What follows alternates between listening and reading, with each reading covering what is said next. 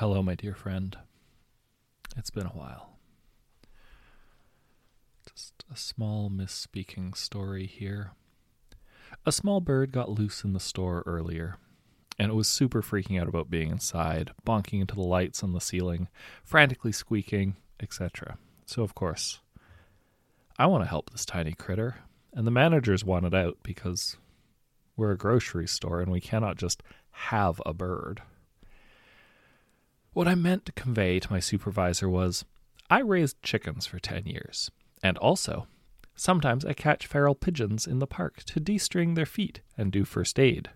So if you need help catching this finch, I can probably do it. What actually came out of my mouth was, I catch birds in my spare time. Which was, judging by the look on his face, the most terrifying thing anyone has ever said to him. Be well, my friend.